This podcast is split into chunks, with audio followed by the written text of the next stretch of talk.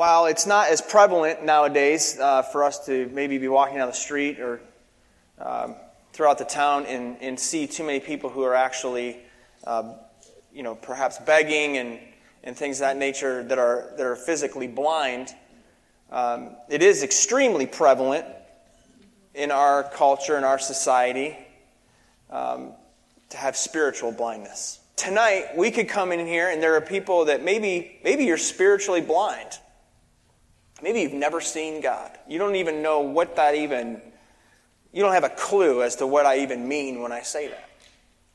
Or, or maybe you're here and you're like, man, I do know what it's like to see, but spiritually, but, but you really can't see, you know, even the hand in front of your face, so to speak, in, in terms of spiritually, what, what God is capable of doing in your life and the power that He has to work in you and through you in a way that is beyond what any of us even ask or the Apostle Paul says, even think. If any single one of us actually expect to expect to experience God, to truly see God, then it's going to there's going to be a passion and a desire to actually see God, to actually see Him work uh, in our lives. And that's challenging because I think if you were to look at any single one of our lives, we took a, a, real good inventory of our own lives, we have a whole bunch of passion and desire. The question is, what's that passion and desire for?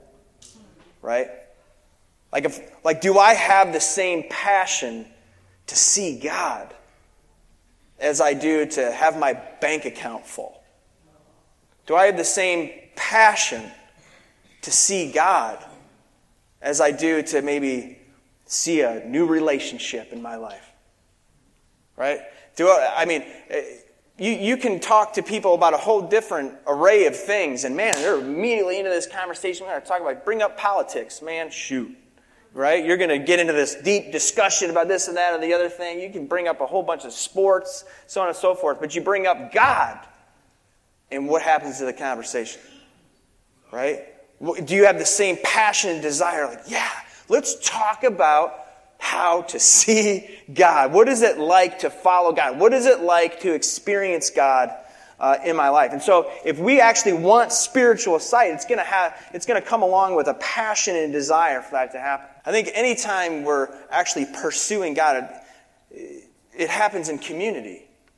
God never intended for us to be alone in our relationship with Him. I know that we talk about, well, I have a personal relationship with Him. I get it. But really, God called together a people to worship Him, to be with Him, to be a new humanity, actually, to make difference in impact, to bring His kingdom into the world. And that's not just something that's just for me.